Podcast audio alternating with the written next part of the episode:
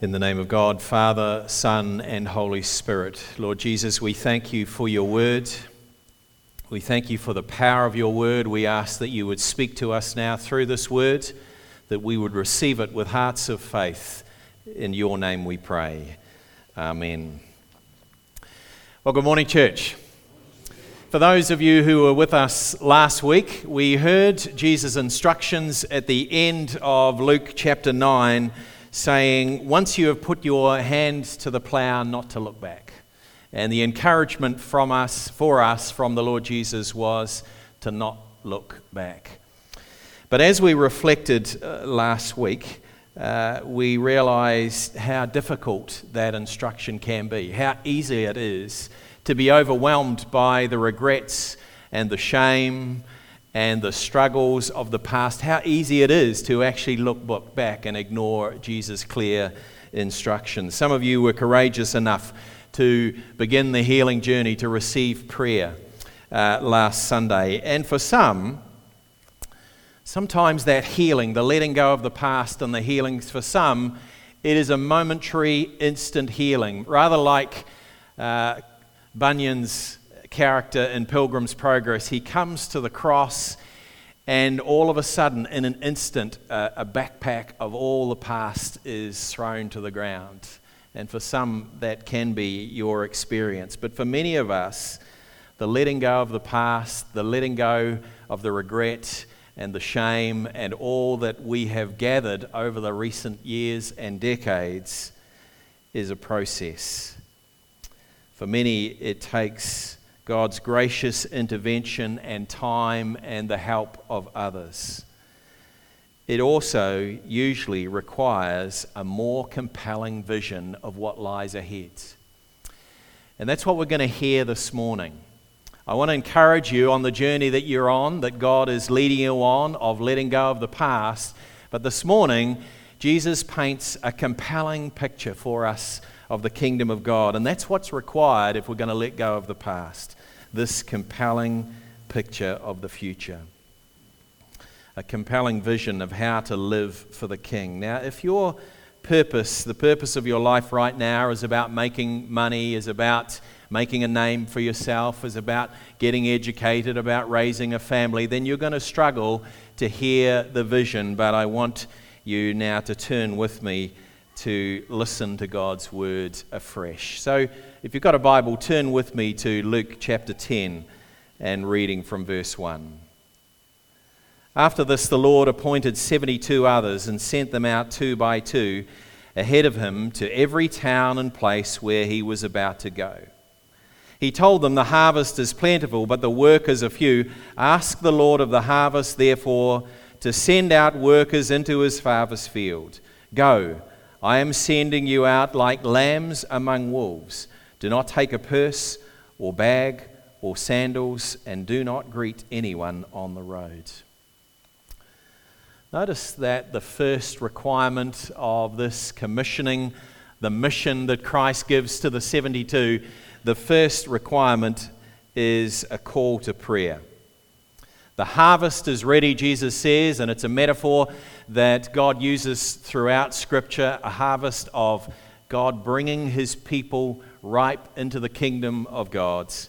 And he instructs the 72 to cry out to God, ask the Lord of the harvest to send out workers.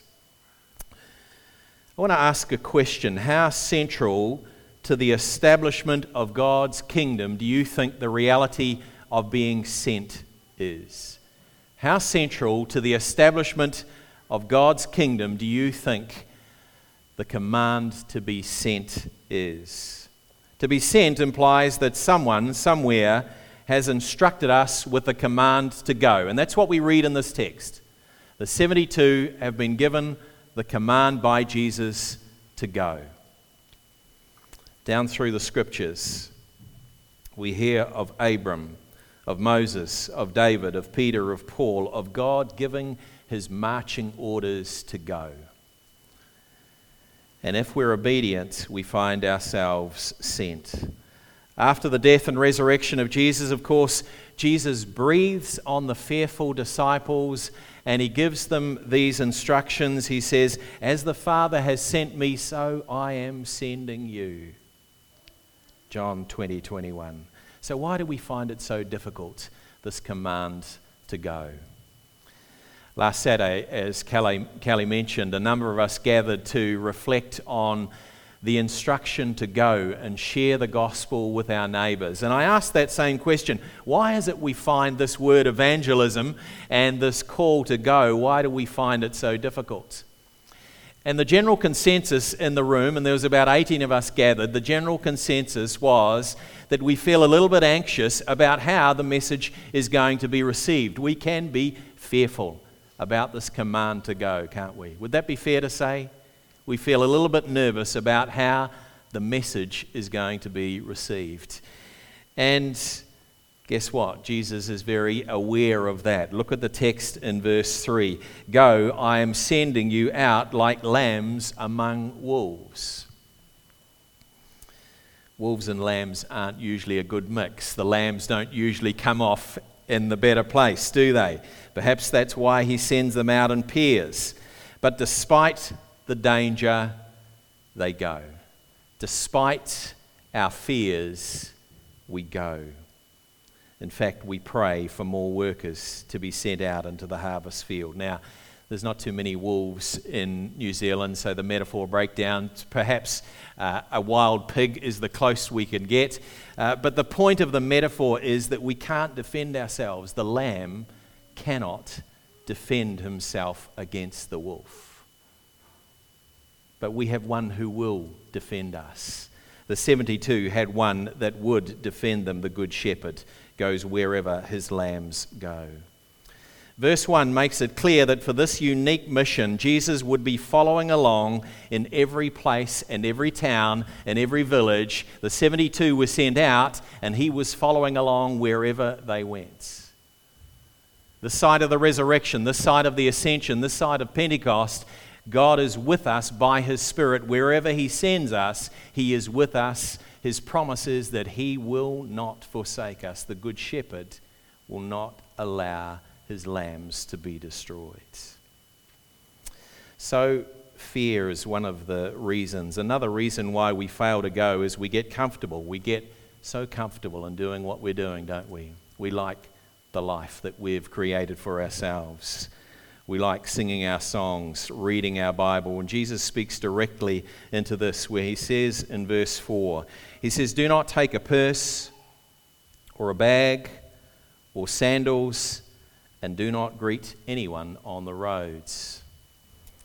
Of course, we, we, I, live as compulsive consumers. We gather, we accumulate and then we leave home and we say to mum and dad, it's just a few boxes. Can we store them in the hall? And I say, yeah, sure, that's fine, Sam. I'm diverting a little bit here, but just don't tell your brothers that they can do the same. Jesus is pretty clear about his instructions to these 72 on the mission. Firstly, they won't be relying on money. They won't be taking a bag they won't be needing anything other than what Christ gives them. It's interestingly later in the gospel, in chapter 2, 35, Jesus advises that there is a time coming, then he's going to send out his disciples, and he actually reverses what he's saying to these 72 here. In chapter 22, he says, There is a time coming when you're going to need a bag, there is a time when you're going to need money. And he actually says in chapter 22 there's a time coming when you might even need a sword. And we're in that season now. But for the 72, he advises them to take nothing because why? He is following along directly behind them. And then he says, when you arrive at your destination, find the peacemaker, of who we've already been reflecting on this morning. Find the peacemaker and announce peace onto that household. And for the peacemaker, it will remain. But if there is no peacemaker in that household, it will return to you. And then in verse 8, he says, When you enter into a town and are welcomed, eat what's offered to you. In other words, there's a, there's a grace in receiving hospitality. Eat what is offered to you. Heal the sick who are there, and tell them the kingdom of God has come near to you. But when you enter into a town and are not welcomed, go into its streets and say, Even the dust on your town we wipe from our feet, as a warning to you. Yet be sure of this the kingdom of God has come near you. I tell you, it will be more bearable on that day for Sodom than for that town. Jesus' instruction to the 72 and Jesus' instruction to the evangelists today, to you and I, is to say that there is a judgment coming. A fearful judgment that would be worse than it was for Sodom. Take the whole message of the gospel. When you share the good news, Jesus says, take the whole message of God's story. And so they go.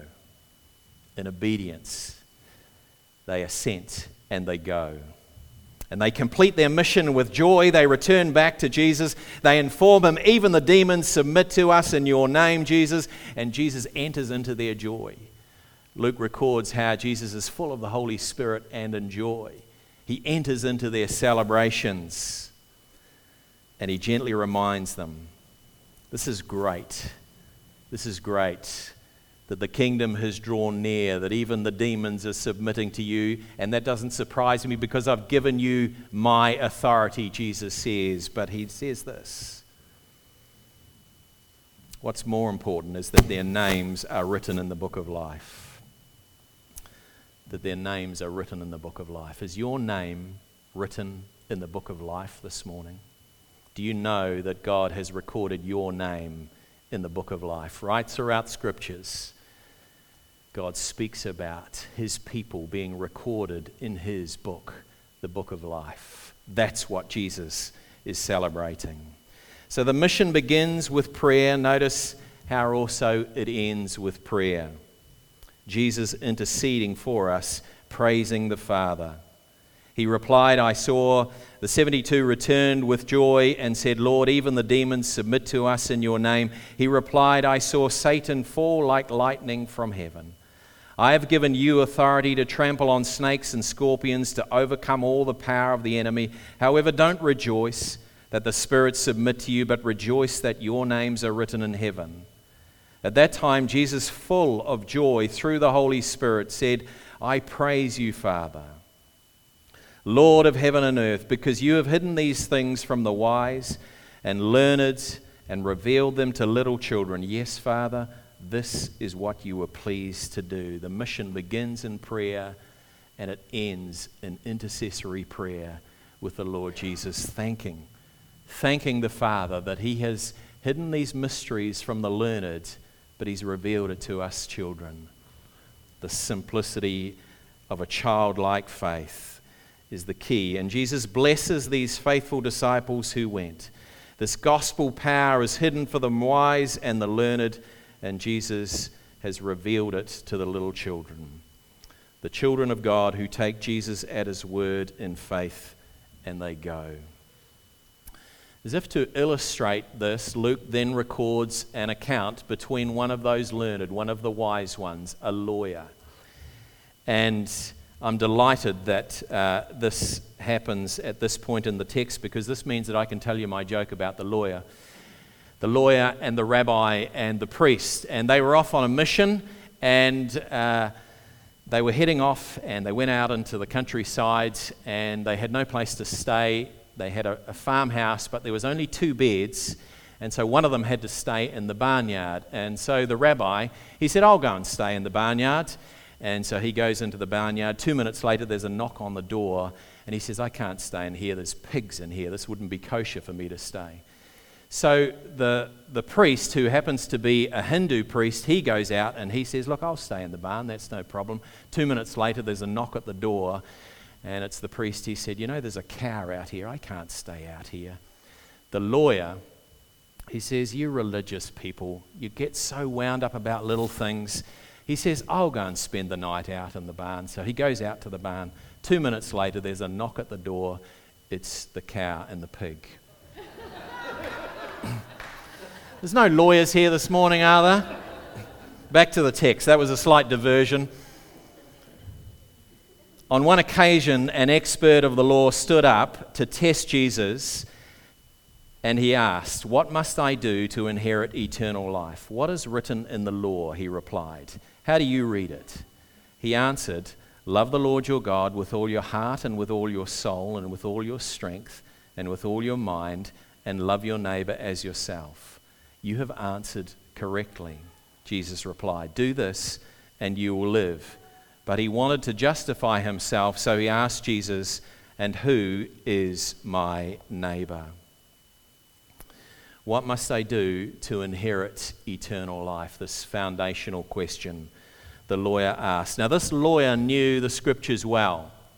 And so he knew that the psalmist would write in Psalm 37 that the blameless will gain an enduring inheritance. So he turns the question to Jesus. And Jesus turns it back to him. And he says, What's written in the law? How do you read it? The expert of the law responds by quoting the Shema, Deuteronomy 6:5, and Leviticus 19:18, the call to love your neighbor. And so he says the following. He answered, Love the Lord your God with all your heart, with all your soul, with all your strength, with all your mind, and love your neighbor as yourself. You have answered correctly, Jesus is speaking here. Do this, and you will live. But he wanted to justify himself, so he asked Jesus, And who is my neighbor? Jesus would say the same to us if we asked him the question this morning. Do this and you will live. Love God with everything you've got. Love God with your heart and your mind and your soul and your strength.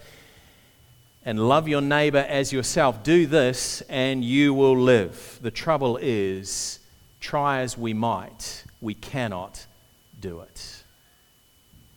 In the Anglican prayer book, the prayer of confession begins with hearing the greatest commandment love the Lord your God with all your heart and mind and soul and strength, and love your neighbor as yourself. And every honest soul, when they confess and they read that liturgy, every honest soul knows that we struggle to love God with everything we've got.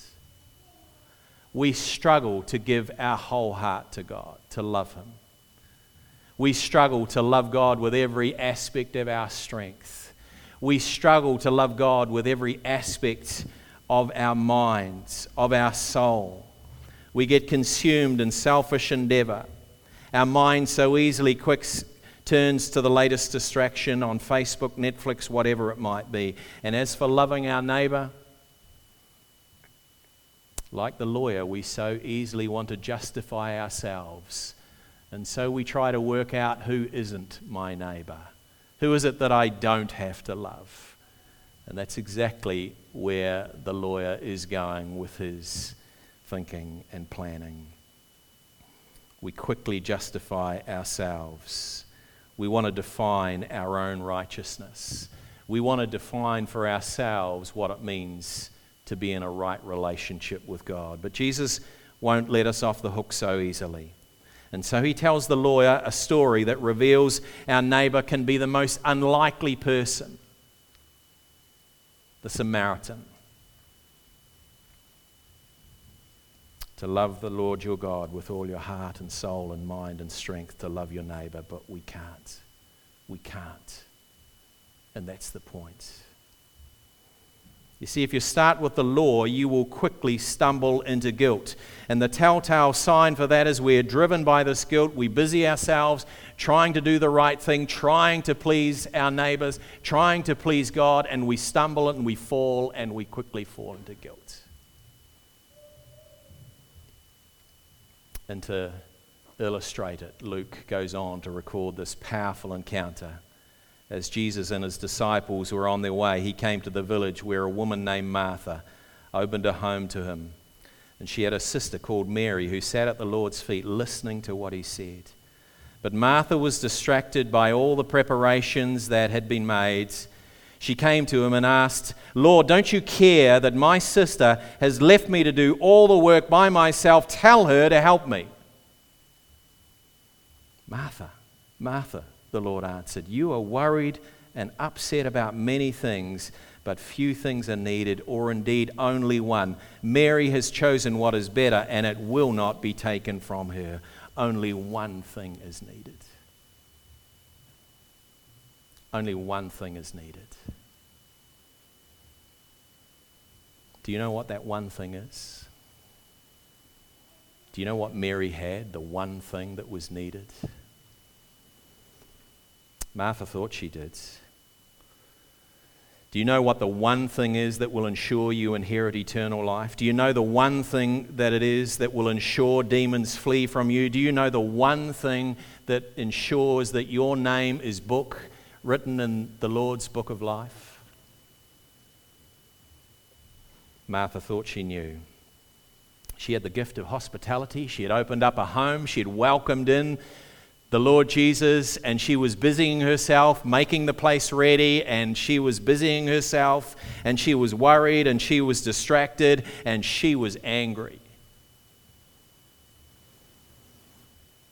And she saw her younger sister sitting around doing nothing, and she complained to Jesus, Lord, don't you care?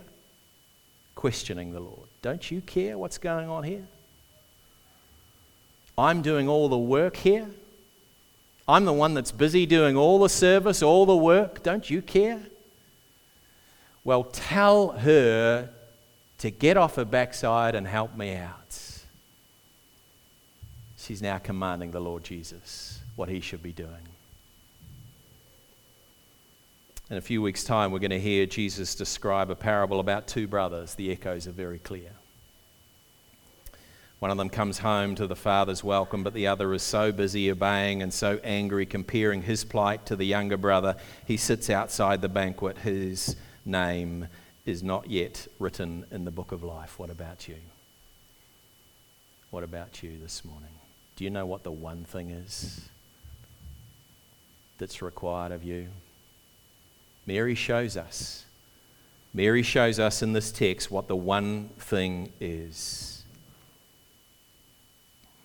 She had a sister called Mary who sat at the Lord's feet, listening to what he said.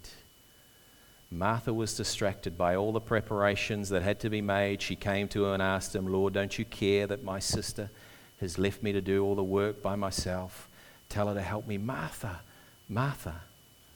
The Lord answered, You are worried and upset about many things, but few things are needed, or indeed only one thing. Mary has chosen what it is it is the better, and it will not be taken from you.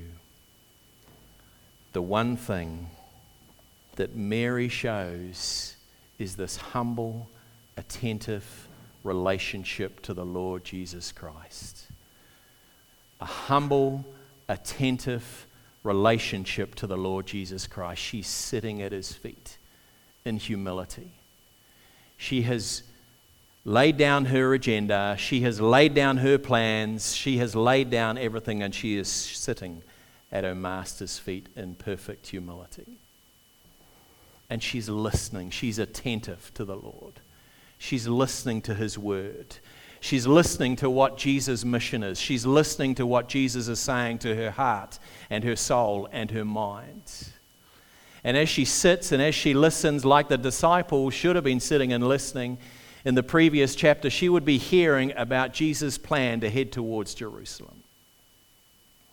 How he is going to be betrayed by the elders and the chief priests. How he is going to be killed, but he's going to be raised to life on the third day. And she's listening to these stories. She's listening that this man has the power to raise the dead to life again. And that's what happens in her own household. She gets to taste and experience as she's sitting at his feet. She hears these stories. And then in the weeks to come, the months to come, her own brother, Lazarus, dies. And in faith, she reaches out to the man. She knows this man has the power over death itself. And this man raises her brother to life. She's chosen the one thing, and it won't be taken away from her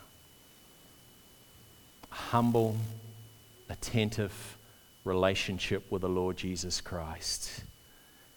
Is that one thing defining your life this morning? Is that one thing shaping your life? Are you sitting at the Lord's feet? Are you allowing your plans to be governed by the Lord Jesus? Are you listening attentively to His words? Are you hearing what His plans are for your life? Are you in a humble, attentive relationship with the Lord Jesus Christ because if you are, that will not be taken from you. But if you're busying yourself about anything other than your relationship with the Lord Jesus Christ, then be careful that you don't follow the path of Martha. You see, if we start with law, if we start with religion, as the lawyer did, the expert of the law, if we start with doing what we think we ought to do, you will quickly and surely stumble into guilt and anger and resentment, and that cocktail is a heady cocktail. And Jesus says, choose the one thing. Choose the one thing. Be in relationship with me. Humble yourself. Humble yourself to the Lord Jesus. I often say, we either humble ourselves or the Lord God will humble us. Humble yourself before the Lord Jesus. Be attentive to his words. Be in relationship with the Lord Jesus. You see, if we start by sitting at Jesus' feet, listening to his words, we will become a witness to his resurrection life. Luke chapter 10 is the commissioning of the 72. It's Jesus beginning to extend his mission. The kingdom of God has come near. The lawyer comes around, the, the 72 are sent out, and they're rejoicing and celebrating that even the spirits are submitting to them. And, and Jesus reminds them, That's great, but rejoice only that your names are written in the word of life. Jesus has commissioned us. As the Father has sent me, so I am sending you. And Luke reminds us this morning that though, and yes, we have been called to go and proclaim the kingdom of God has come near, it begins by sitting at the Lord Jesus' feet. We need to sit at the Lord Jesus' feet. And that one thing will not be taken away from you. Let's bow our heads and our hearts in prayer.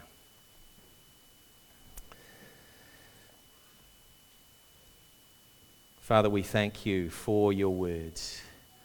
We thank you for your commission, for reminding us again that we are a sent people, that we have been called to go and proclaim that the kingdom of God has come near. We thank you that you have given us this authority. And I thank you this morning for reminding us that that commission to go begins by sitting at your feet by humbly, attentively listening to your word, listening for your words. That knowing we are first in a right relationship with you, Lord Jesus. And so I pray for myself as I pray for my brothers and sisters that this week, as we journey through the week, Lord, that you would give us the space to humbly and attentively sit at your feet and to hear your voice. You reminded your disciples that your sheep know you and they know your voice. Help us to hear your voice. Help us to be in that close, intimate relationship that Mary so beautifully modeled. Not for our own sake, but so that we are then in step with your spirit and we know it, where it is that you are leading us and guiding us. And so I ask for my brothers and sisters, I ask for us as a church Lord, that we would be in that humble, attentive relationship with you, that we might truly be obedient and go wherever you send us. This we ask in Jesus' name. Amen.